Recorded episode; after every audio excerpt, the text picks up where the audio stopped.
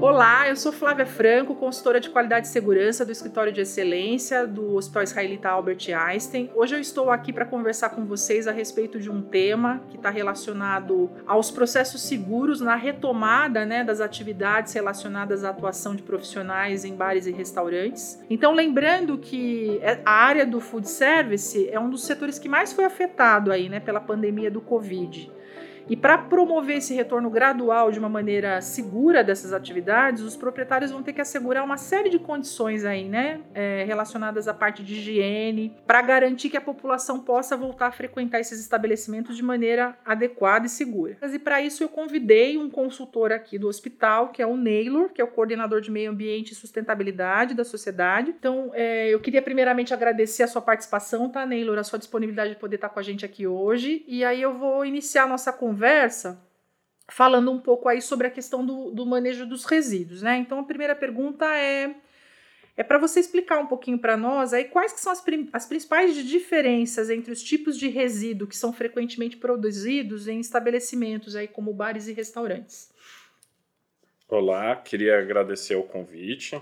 Então, Flávia, quando a gente fala sobre os resíduos que são produzidos nesse tipo de estabelecimento, eles não têm nenhuma diferença quando a gente compara os resíduos que são produzidos na nossa casa, na nossa residência. Né?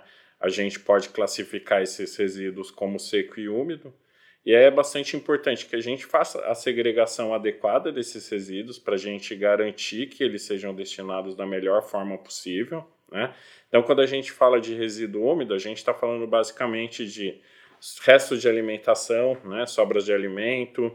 A gente está falando de papel úmido, aquele guardanapo, aquele papel toalha que foi utilizado e que não pode ser reciclado.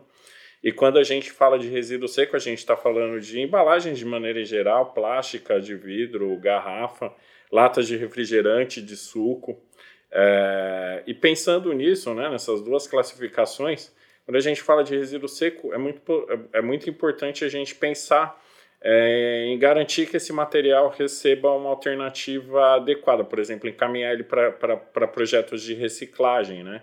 Isso, além de garantir que o resíduo vai ter o melhor destino é, do ponto de vista ambiental, pode assegurar também uma fonte de renda para o estabelecimento. E hoje em dia existem alternativas, como a compostagem, por exemplo, que podem propiciar até a reciclagem de resíduos úmidos, né, sobras de alimento. Então é muito importante que o estabelecimento conheça ali na região quais são os projetos, quais a, a, os métodos de destinação que estão disponíveis, para que eles segreguem o resíduo da melhor forma possível e depois façam a destinação adequada. É, um outro aspecto importante quando a gente fala de resíduo, a gente está falando de, de, de processos é, de retomada da economia. A gente tem uma variável hoje que é bastante importante, que pode gerar bastante confusão ou dúvidas na hora do descarte, que são as máscaras, né? A gente está vendo todo mundo usando máscara nas ruas e não vai ser diferente nesses estabelecimentos. É, a orientação que a gente tem atualmente do, da, da própria Anvisa é que esses materiais, essas máscaras, quando necessário fazer o descarte, que elas sejam feitas primeiro numa embalagem de plástico, um saquinho qualquer de plástico, e depois isso pode ser descartado como resíduo comum não tem necessidade de encaminhar isso para tratamento, descartar de forma diferente, segue o mesmo processo de outros materiais. É bastante importante que se tome cuidado para que não misture esse material com os materiais que vão para reciclagem, que posteriormente vão ser manipulados. Descarte no, no saco plástico e depois descarte como resíduo comum. O Neilo, aí pegando um gancho em relação a essa questão, né, você exemplificou bem aí as diferenças entre os, os diferentes tipos de resíduos que podem ser produzidos. É, uma grande questão é o risco né, do profissional que manipula né, esses resíduos. É, o que, que, você poderia trazer de dicas aí? Né? Quais são os principais cuidados que os profissionais responsáveis por essa manipulação eles devem adotar no dia a dia de trabalho deles? É, são dois cuidados básicos, né? Primeiro, para que o profissional não se contamine, e o segundo, para que o profissional não contamine os alimentos que ele vai manipular depois é, de, de realizar a manipulação, o manejo do resíduo.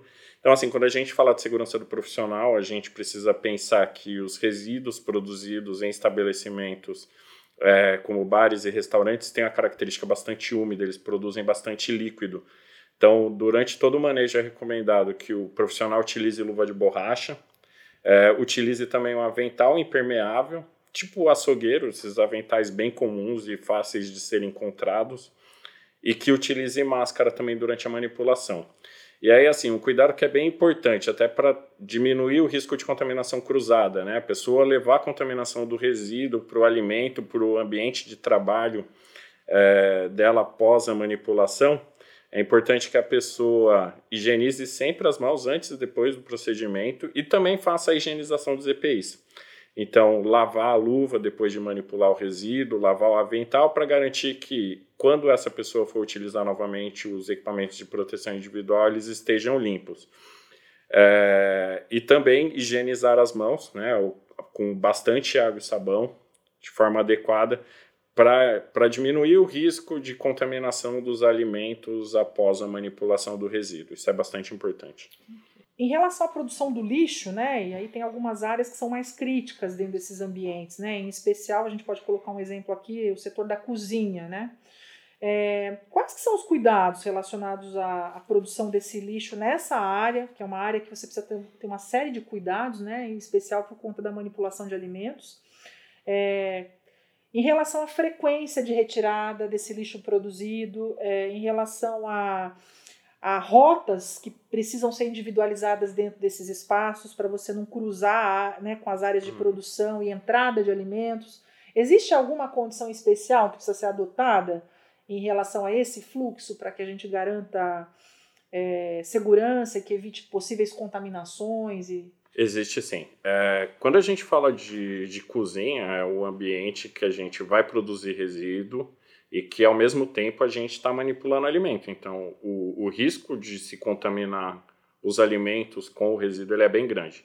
Então, assim, primeiro ponto, descartar o resíduo sempre em lixeira com tampa e acionamento por pedal. É, o fato da lixeira ter uma tampa vai impedir que vetores como moscas é, e outros insetos ou animais ou pragas de maneira geral é, acessem o ambiente. Né? A gente limita bastante. E a abertura do pedal é importante para que não haja manipulação dessa tampa com a mão.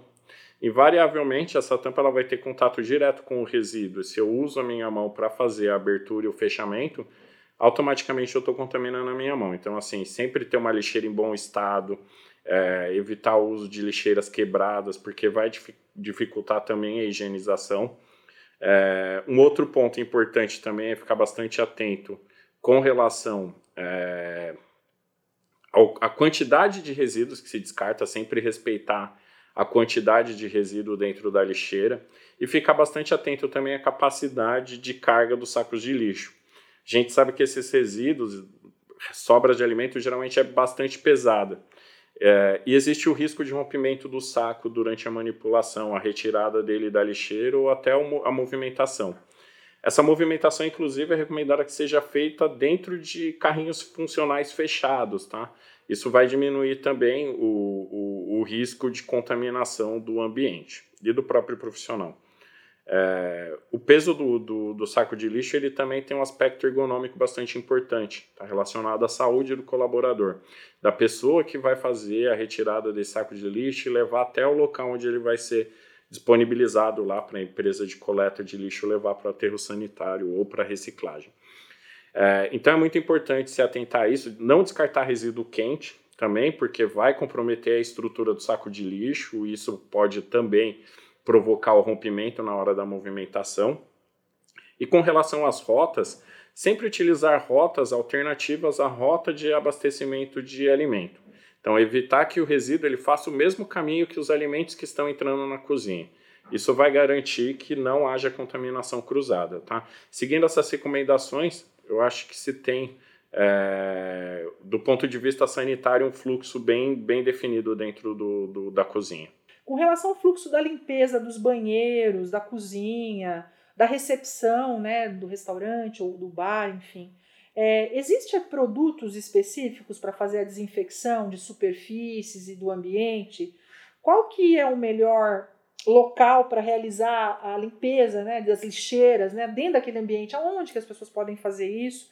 E com qual frequência realizar o esvaziamento e a limpeza? Em especial das lixeiras, né?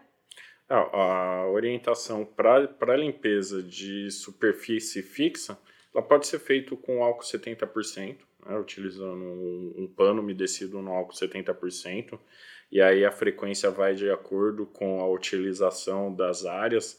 Então, área social, no salão onde as pessoas se alimentam, é recomendável que a higienização seja feita a cada saída do cliente. Então, o cliente deixa a mesa, o profissional, o garçom, é, ele vai até o local e faz a higienização com utilizando o álcool 70%.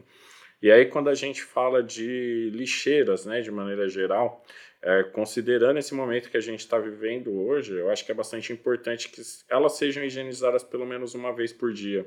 E aí, até para facilitar e para ficar mais fácil para o estabelecimento, eles podem definir que a lixeira vai ser higienizada sempre que o saco de lixo for substituído. Né? Então, para fazer a higienização das lixeiras também não tem muito segredo, pode utilizar uma solução de hipoclorito, é, a, água que a gente conhece como água sanitária 25 a 2,5%. É, então a gente vai pegar um litro de, de água e colocar 25 ml de, de água sanitária. Essa solução a gente usa para fazer a limpeza das lixeiras.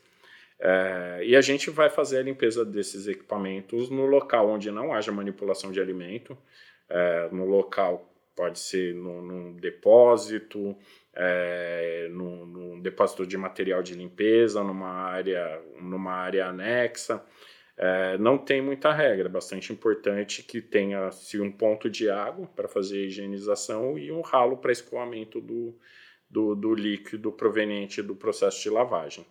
É, eu agradeço novamente a sua participação, Neylor. Foi super elucidador os esclarecimentos que você nos trouxe hoje. Obrigado. É, eu queria encerrar né, o podcast é, relacionado ao manejo de resíduos e convidar a todos a ouvir os próximos que nós gravaremos, que estão relacionados aí à limpeza e desinfecção de reservatórios de água e controle de vetores e pragas. Muito obrigada.